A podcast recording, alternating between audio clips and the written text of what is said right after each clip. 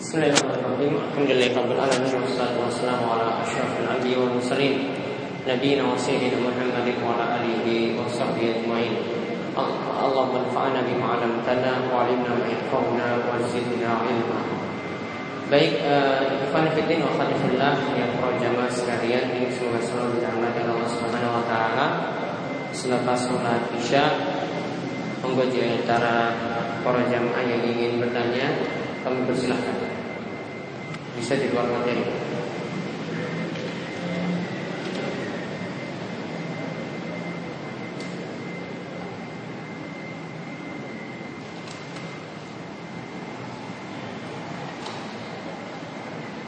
Ustaz, mau tanya. Assalamualaikum warahmatullahi wabarakatuh. Waalaikumsalam warahmatullahi wabarakatuh. Terus bagaimana hukumnya Ustaz baca zikir pagi maupun petang? Tapi kita karena waktu kita baca sambil bawa kendaraan atau sambil bekerja. Itu bagaimana itu apakah boleh demikian saja Baik, pertanyaannya bagaimana kalau kita baca zikir bagi petang sambil beraktivitas, misalnya sambil berkendaraan naik motor, hingga ketabrakan kalau baca zikir? Baca zikir kira-kira ketabrak mobil? Selama itu alhamdulillah Selama itu enggak kan? Jadi kalau tidak masalah.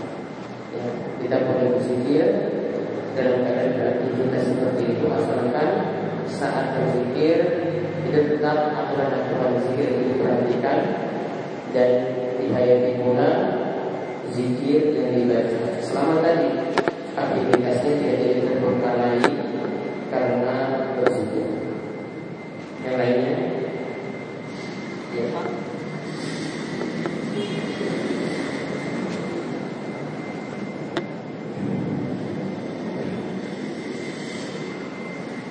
Kita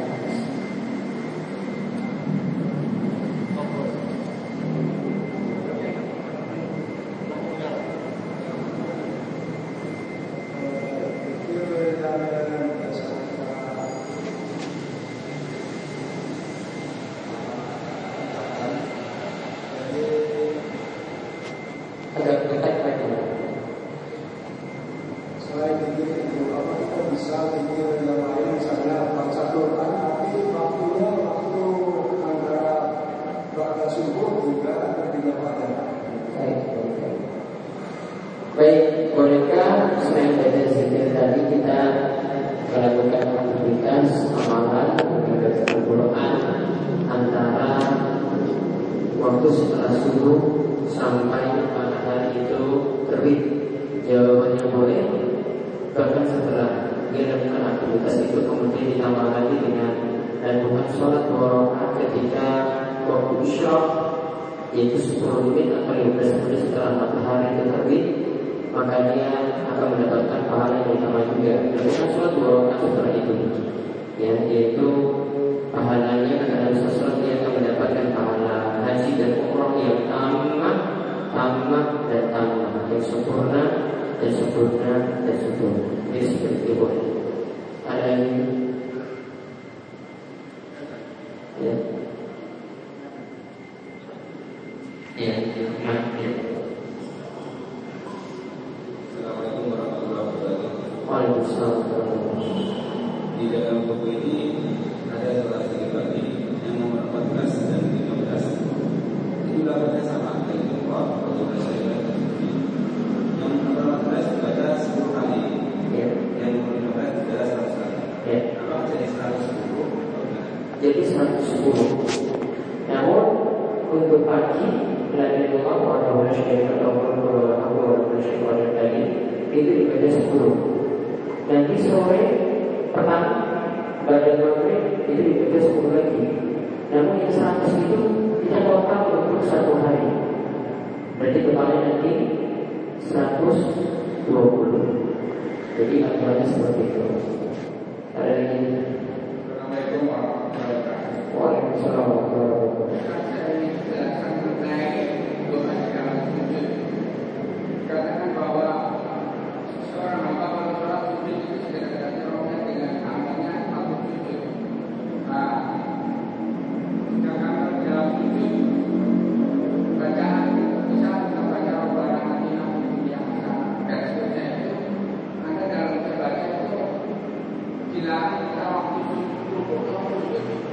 baca baca.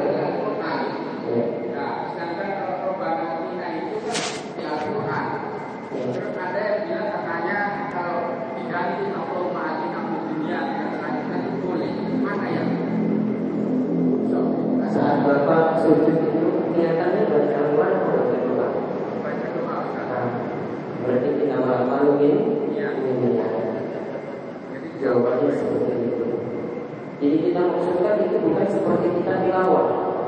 Kalau kita tak tilawah kita baca Al-Quran Al-Quran itu namanya tilawah. Niat kita baca Al-Quran setiap huruf kita niatkan dapat pahala. Namun ketika kita sujud, ya kita ingin amalkan doa. Fungsi dari bacaan itu jadi doa. Berbeda maksudnya. Jadi dibolehkan karena niatannya ber berbeda. Maka pakai hadis kita amal berbeda. Setiap amalan juga tergantung pada niatnya. Dan juga untuk menjalankan hadis Nabi SAW Akrabu ma yakunu abdu bi rabbi fahuwa syahid fa doa. Tempat yang dekat di antara hamba dengan rohnya itu ketika dia sujud maka berbalik pada ketika itu. Artinya boleh doa yang asalnya dari Al-Quran yang dibaca ada doa yang lainnya dari hadis Nabi. Pertama begini, Ya. yang telah kamu tadi mengenai itu Ustaz. Itu sholatnya pas kan kalau ada jadwal itu suruh maksudnya terbit dan buka. Ya. Pas tempat suruhnya itu selesai suruhnya pas itu sholat atau masih nunggu lima atau sepuluh menit baru Jadi dimaksud itu adalah 10 menit atau 15 menit setelah matahari terbit. Tunggu matahari terbit dulu. Sudah terbit tunggu 10 menit. Kalau ketika matahari terbit itu masih muncul. Masih waktu terlarang sholat. Sampai matahari meninggi, itu sekitar 15 menit. Sebagaimana fatwa dari Syekh Muhammad SAW. Jadi tunggu 19 menit melakukan sholat isyraq yang dua rakaat tadi maka akan mendapatkan pahala haji dan umroh yang sempurna dan sempurna dan sempurna. Namun ini tidak menggugurkan haji. Cuma dapat pahalanya saja. Cuma dapat pahalanya saja. Haji tetap wajib. Gitu. Ya, ada lagi?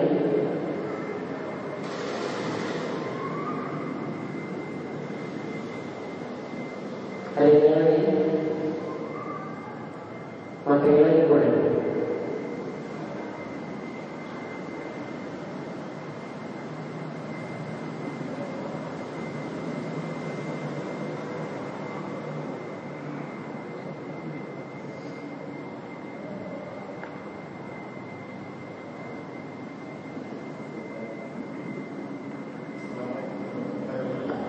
Waalaikumsalam warahmatullahi wabarakatuh. Mainnya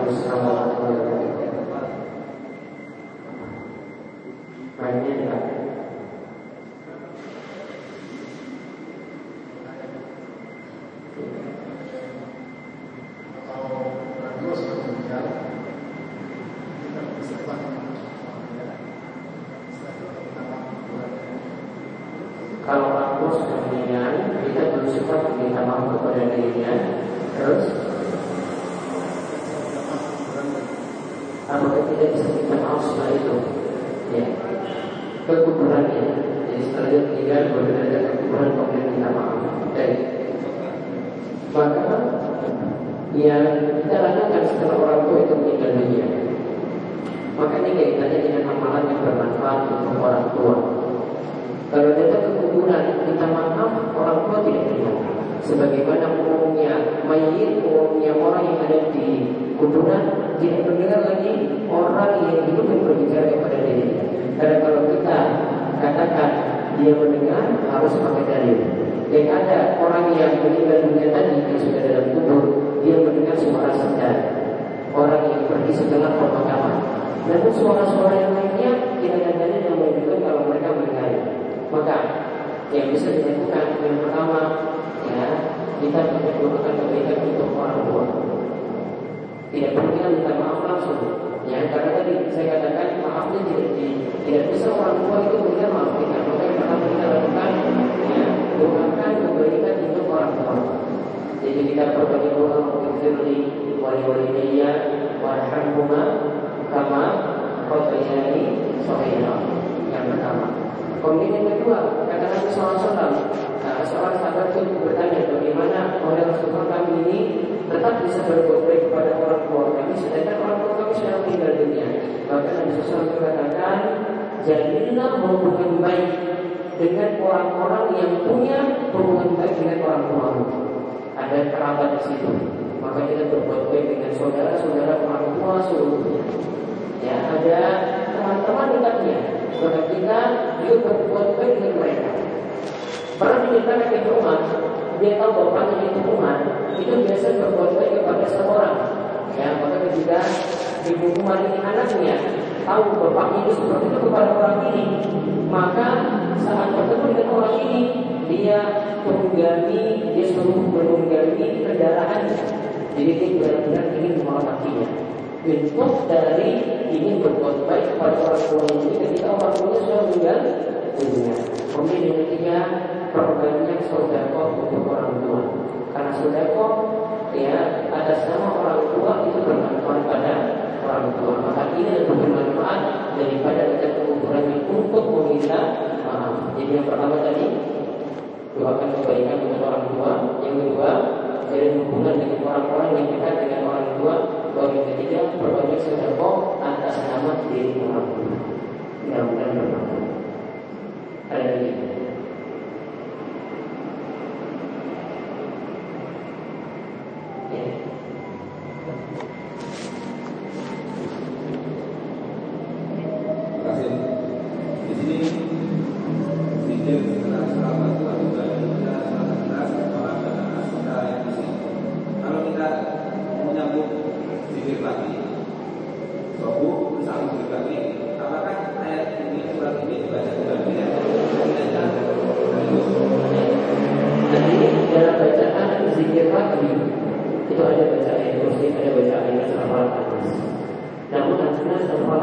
Anasnya ya itu dibaca tiga kali. Setelah sholat ada baca ayat kursi, ayat hafalan anas. Namun bacanya ayat hafalan anasnya satu kali. Ya maka yang paling bagus keduanya dipisah. Artinya baca zikir sudah sholat terlebih dahulu, rampung selesai, baru setelah itu dilanjutkan lagi bacaan zikir. Ini nanti bagus. Namun sebagian ulama seperti Syekh Abu Nasir Bibas itu menyatakan boleh digabungkan. Artinya cukupkan dengan yang zikir pagi. Artinya kita baca kalau pagi hari ya subuh setelah subuh zikir sudah sholatnya alikrasnya jadi tiga kali, hafalannya jadi tiga kali, anasnya jadi tiga kali. Ayat kursinya tetap sekali.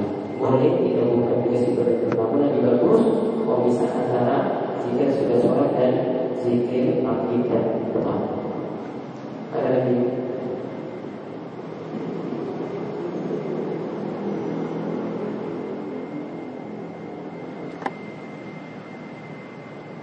Silakan. Ustaz yang menyarankan tentang hadis amal yang tidak terputus yang tempat yang terakhir adalah anak soleh yang berkata Umaran besar yang berkata maksudnya yang katanya yang pertama pada hadis itu kenapa cuma apa apakah cuma anak soleh saja yang diterima doanya kenapa cuma anak soleh yang diterima saja apakah anak yang tidak soleh pertama yang kedua amal yang bermanfaat untuk orang tua apakah cuma dua saja terus amal yang lainnya seperti sholat puasa haji lainnya yang dilakukan oleh seorang anak apakah orang tua juga mendapatkan manfaat Ya. Ya. Baik. Jadi di dalam hadis dan Rasul mengatakan di kota amal Islam itu amalan manusia yang akan terputus kecuali tiga perkara. Yang pertama adalah saudara berjariah itu yaitu saudara jariah. Kemudian yang kedua wa ilmu yutafaqu bihi ilmu yang diambil manfaatnya. Lalu yang ketiga wa waladun salihun yad'u lahu itu anak soleh yang senantiasa mendoakan kedua orang tuanya.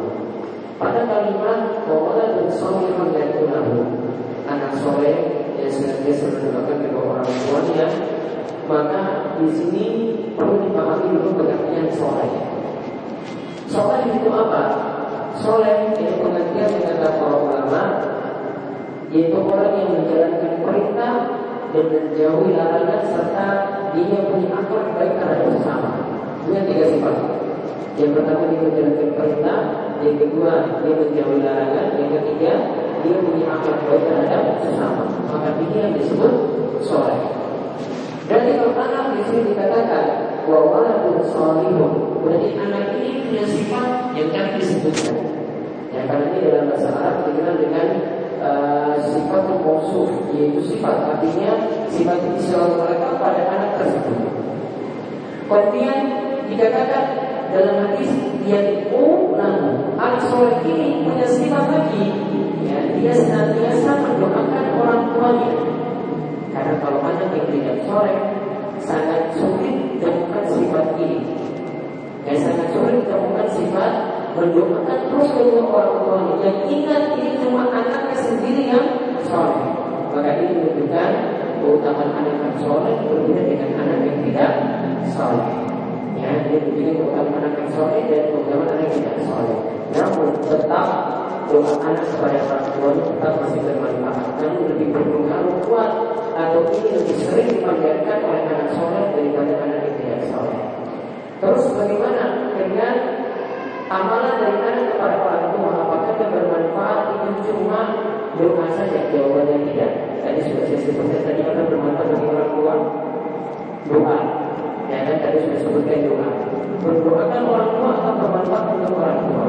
Kemudian yang kedua, jadi berhubungan dengan kerabatnya dan atau orang-orang yang akan bermanfaat juga untuk orang tua. Yang ketiga, berbagi kok. Jadi juga bermanfaat untuk orang tua. Yang keempat, bisa juga dengan kita uh, melunasi utang-utang yang dia miliki. Maka ini juga bermanfaat untuk orang tua. Bisa juga dengan menghajikan atau mengumrohkan orang tua. Ini juga bermanfaat untuk orang tua. Bisa pula dengan memuasakan utang-utang orang tua yang belum lunas. Maka ini bermanfaat untuk orang tua. Jadi tidak hanya pada itu, bahkan kehukuman amalan yang dilakukan oleh anak itu sendiri Walaupun tidak diingatkan untuk orang tua Maka ini jadi bagian pahala dari orang tua pula. Sebagaimana Nabi itu menyebutkan bahwa hubungan kasih Dan anak itu adalah hasil jerih payah dari orang tua. Dan dalam ayat disebutkan bahwa insan insan minal saat dan manusia itu hanya mendapatkan apa yang dia usahakan. Berarti kalau yang dia usahakan dan anak hasil usaha dari orang tua, maka setiap amalan dari anak itu bermanfaat untuk orang tua. Maka sudah pokoknya kalau dia cuma sudah mau saja orang tua dapat pahala. Dia sholat orang tua dapat pahala. Dia baca Al-Quran orang tua dapat pahala. Dia puasa orang tua dapat pahala. Karena anak hasil jerih payah dari orang tua. Jadi tidak terbatas hanya doa saja. Ada lagi? Ya.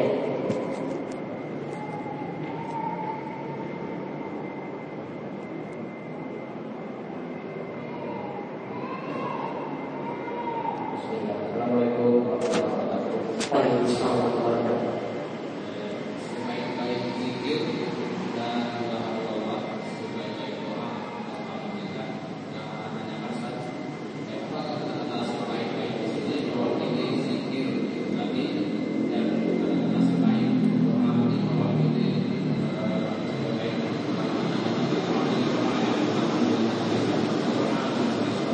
Baik. Jadi tadi zikir apa bunyinya tadi? sebaik-baik zikir dan Allah sebaik-baik doa alhamdulillah. Itu hadis.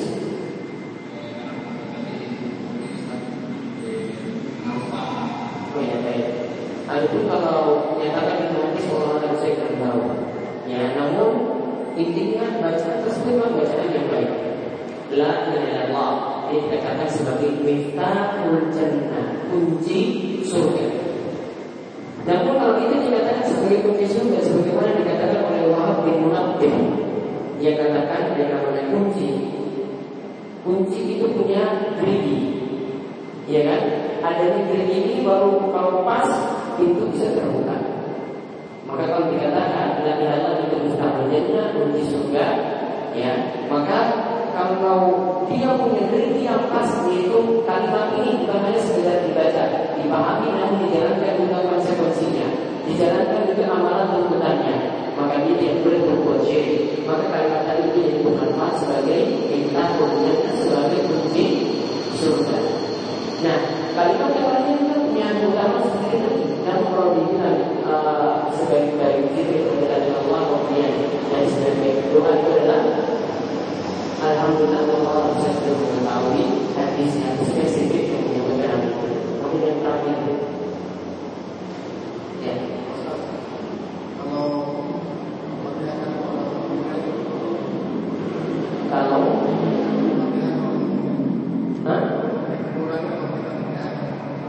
kita ke kuburan, kemudian kita membaca apa? Al-Fatihah. Apakah itu bermanfaat untuk orang yang meninggal dunia? Baik. Intinya yang perlu dipahami amalan itu bisa dilakukan oleh orang yang dekat, yaitu anak kepada orang tua, dan juga ini bisa dilakukan oleh orang yang jauh. Intinya kalau ini amalan dari orang yang dekat ini lebih bermanfaat daripada orang yang jauh. Sehingga kalau dia membaca Al-Quran meskipun tidak di kuburan, maka itu bermanfaat bagi orang tuanya, meskipun pula tidak diniatkan untuk orang tua, tetap bermanfaat. Alasannya tadi sudah saya sebutkan. Adapun tadi kalau di kuburan, maka lebih bagus membaca zikir-zikir yang telah maksud. Artinya telah ada tuntutan dalam daya. Seperti misalnya kita ke kubur kemudian mengucapkan Assalamualaikum ahlakiyah dan muslimin wal muslimin wal mu'minat dan doa yang semacam itu kita mengucapkan salam dan isi doanya adalah untuk ampunan kepada orang yang telah meninggal dunia. Maka itu bermanfaat dengan tetap menghadapi dan ketika itu kalau kita ikut berdoa ini lebih bermanfaat daripada amalan-amalan yang lainnya. Kalau amalan yang lainnya harus butuh dalil untuk mengamalkan hal itu. Yang demikian atau ada lagi? Sudah? Dan insya Allah kita ketemu lagi pada hari Ahad di Al-Hikmah Al-Hikmah membahas masalah biarkannya mendadak ya biarkannya